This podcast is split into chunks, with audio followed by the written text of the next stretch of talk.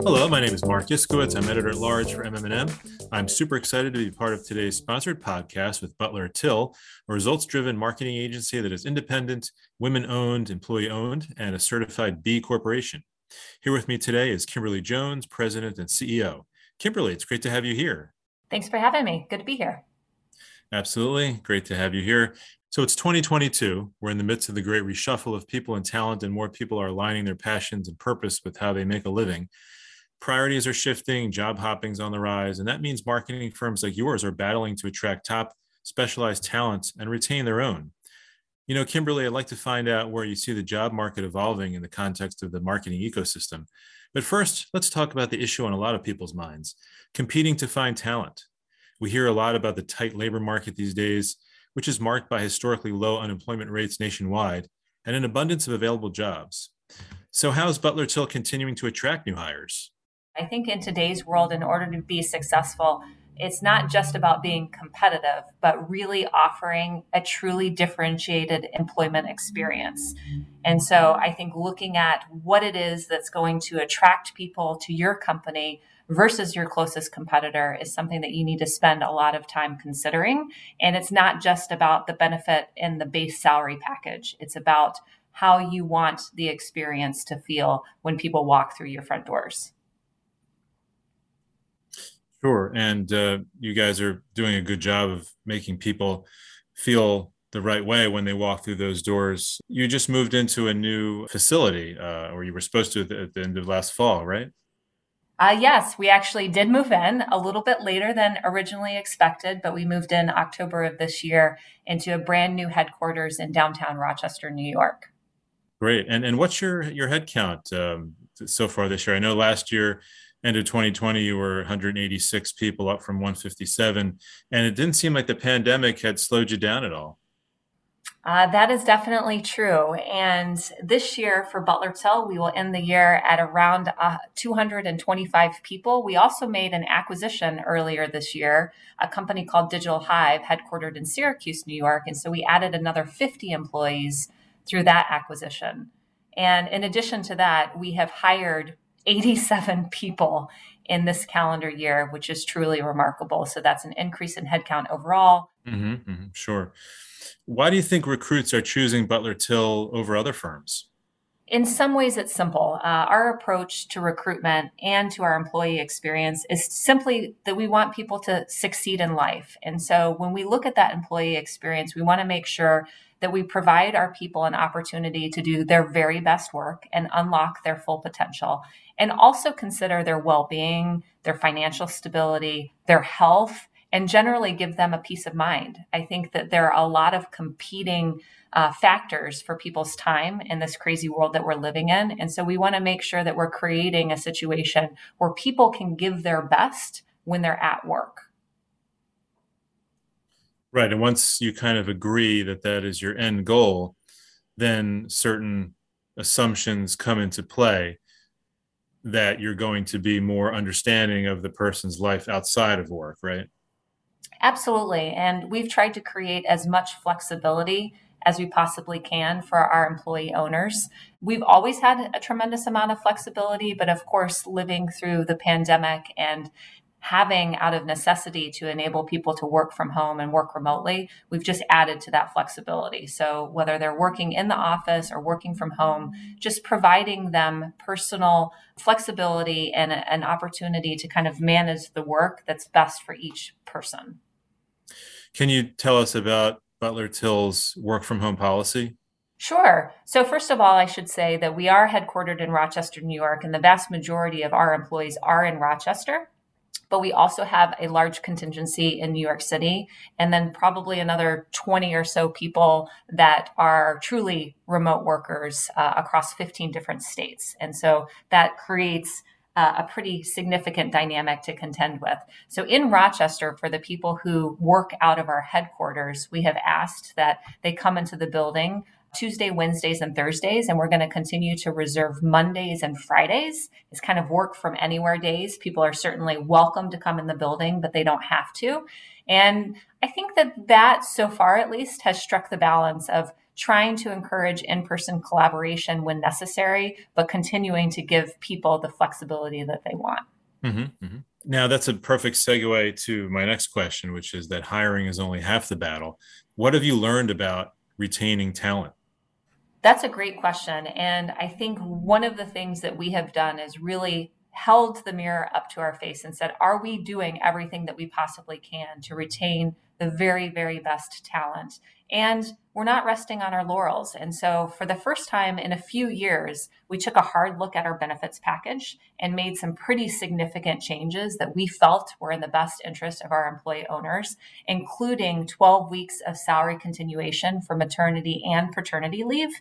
We're also really investing more in learning and development. We feel strongly that people want to do their very best work. They want to do purposeful work and they want to do work that has a business impact. And so we're going to double down on learning and development and really make sure that everybody has the tools, the technology, and the training they need to be successful.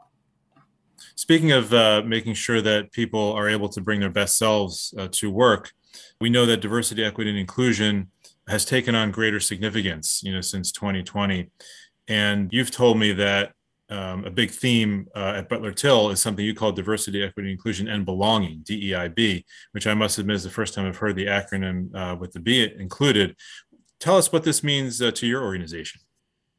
Yeah, so actually, as a leadership team, we debated this quite a bit whether or not to formally add the B for belonging when we talk about diversity, equity, and inclusion. And initially, I, I, admit that the question came up of, well, every time that you say DEIB, you're going to have to explain the B. You're going to have to under, uh, explain what belonging means. But that is the point uh, to talk about belonging and making sure that it's front and center and part of the conversation. So, while in some ways it's very similar to inclusion, we believe that belonging goes one step further. So, it's not good enough that people feel included in our work environment, but we want people to feel like they are at home, they are part of a common tribe, that they feel like they belong and that they have a purpose and that they have a future at Butler/Till. Can you talk about maybe elaborating on that point? Because I just kind of like to to hover over that for a second. How that manifests in in your office? How do you uh, make sure people from you know diverse backgrounds, for instance, feel that that sense of of closeness, of tribalness, if you will, with their colleagues? Yeah, so we do a number of different initiatives as part of our DEIB program, uh, from very formal learning and development, so actual course curriculum on what it means to be an inclusive employer.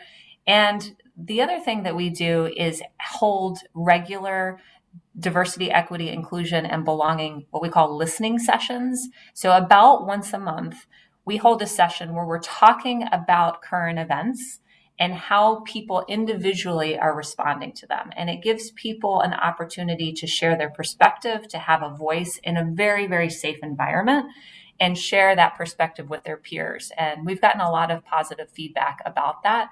A critical component to creating that sense of belonging is psychological safety, making sure that people feel like they can share their opinions without any type of retribution. And so going out of our way to create those moments where people can do that, I, I think has been paramount to our success in that way. You mentioned a couple of times um, uh, that Butler/Till um, is a 100% employee owned business. You know, you referred to your employees as employee owners, and that's a unique distinction uh, in this industry. Uh, can you talk about how that um, impacts employee tenure, first of all? Absolutely. And you had asked the question before of how you compete in this talent market. And I said that it wasn't good enough just to compete, but you truly had to differentiate. And being an employee owned company is part of our differentiation. And it not only helps, I think, attract a certain type of individual, but certainly adds to the retention. Surely there's a financial benefit, but I think more importantly, it gives people an environment where they can have autonomy and feel like they have a voice in the strategic direction of the company. And um, that uh, helped people uh, weather the the pandemic, the early days of the pandemic, at least a little bit better, right? It gave them a sense of uh, of security. Can you, can you talk about that? Yeah, no doubt. I mean, the fact that we are 100% independent and 100% employee owned gives us the license to make decisions that perhaps our counterparts might not be in a position to make. And so we can make those decisions that might be or create a financial hardship in the short term for the long term gain of our employee owners. And so throughout the pandemic, we were totally committed and had the commitment of our board of directors not to have any furloughs or layoffs. And I'm really happy to say that it ended up not even being necessary. As I mentioned before, we have added 87 positions in 2021 and continue to grow as we look towards 2022. Mm-hmm. Great. Employees today want to feel a sense of belonging at work. What's your advice for companies uh, in terms of what they can do to support their employees and, and win their loyalty?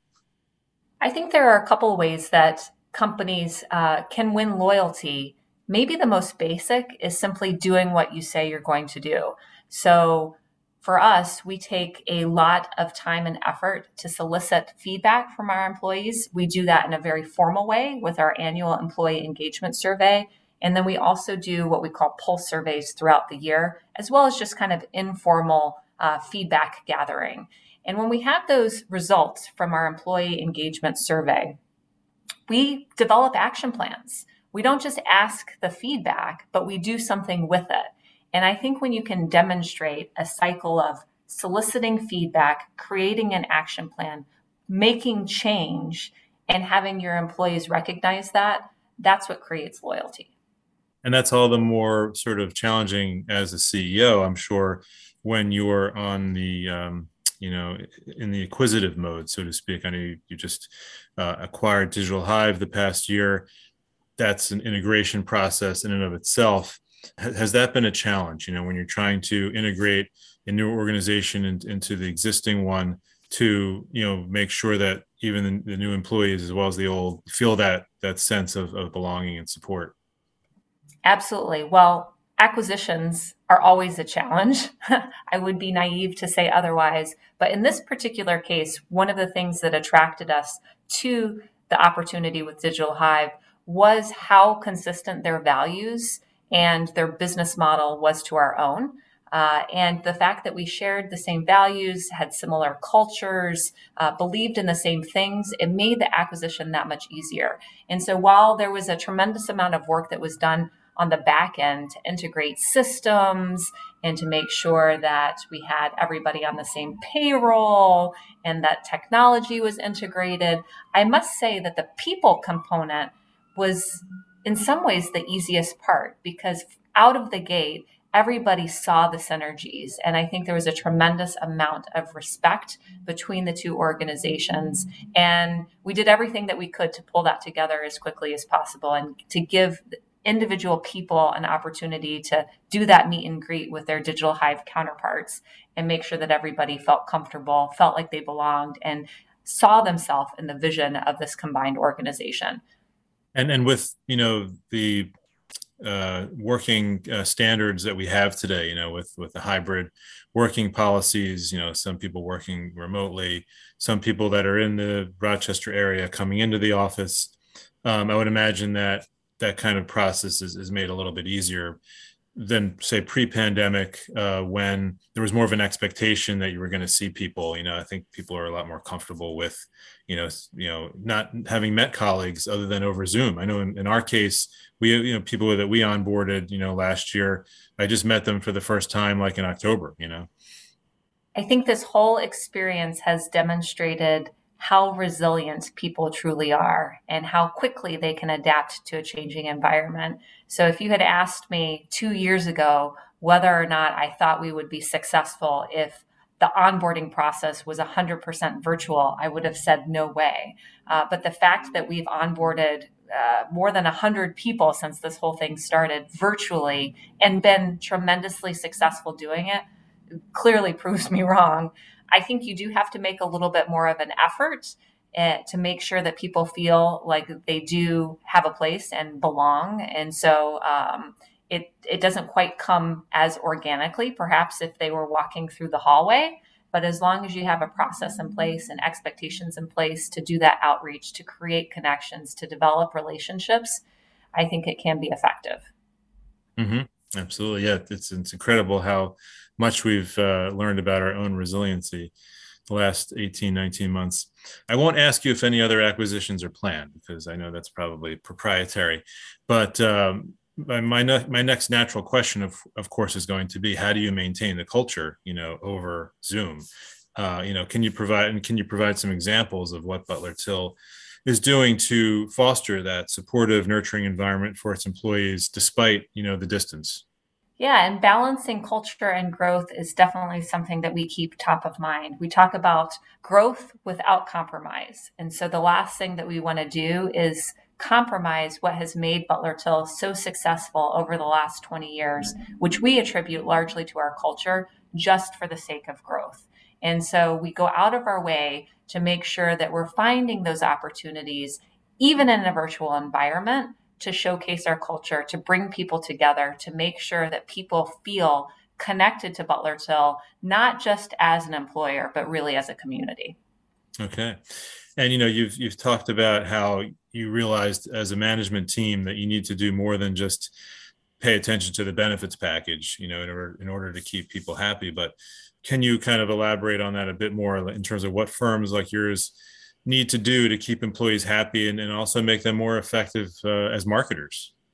That's a great question. For 2022, we're really putting a huge emphasis on talent. Uh, I know every organization might say that, uh, but we're really putting our money where our mouth is and more than tripling our investment in talent development. And so we're actually creating a whole program, really a whole department, if you will, to focus on learning and development.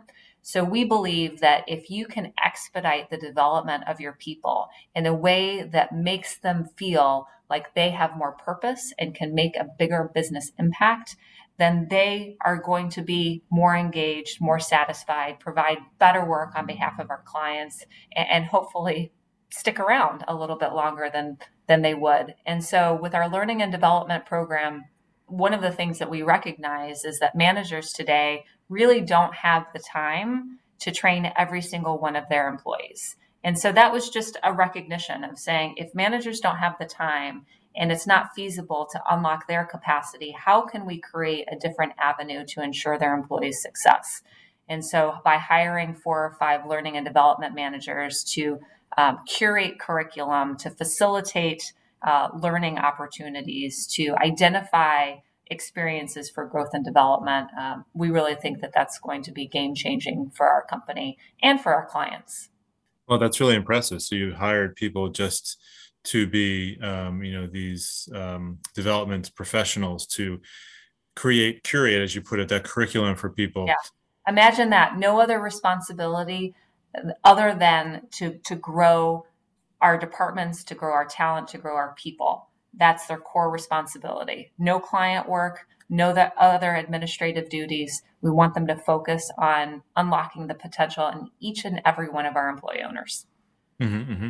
And can you kind of give just kind of like a little bit of a generic example of how that would work? Like, in, in other words, if I'm a account executive and I want to get to senior account exec, or if I'm a SAE and I want to get to supervisor, those people would look out for okay what kind of accounts what kind of challenges are coming up that we can put in front of mark to help get him to that next level? Yeah that's exactly right. And in some ways it's learning and development across an entire department. So in your example um, a learning and development manager might work with a director or leader of that department and say what in general does our account management team need to know need to understand? And they would develop uh, department wide training but then you're also talking about individual development plans. So I think it's important to have an individual development plan for each employee so that they understand what they need to work on to achieve that next level. But now they actually have a sounding board. They have somebody to go to and say, if I want to get to senior account executive, and these are the functional areas that I need to excel in, can you identify some curriculum that's going to help me get there faster? Whether that's through LinkedIn Learning, whether that's identifying mentorship or shadowing opportunities, whether that's leaning on some of our partners, whether it's our clients or our vendors to maybe come in and do a lunch and learn and give people a different perspective. Uh, I think there's a, a, lot of different places to draw very valuable curriculum. It's just a challenge pulling it all together. Sure. And that's what those people are individually tasked with. So that's exactly great. Right. Great, great. Okay, uh, I'd just like to close with you know getting you to tell us what you're most looking forward to this year uh, with your team. That's a great question and one that I have been spending a lot of time thinking about. As I reflect on 2021, we've made a lot of investments in tools, in technology, a brand new building, like you mentioned, redesigning some of our workflow and processes.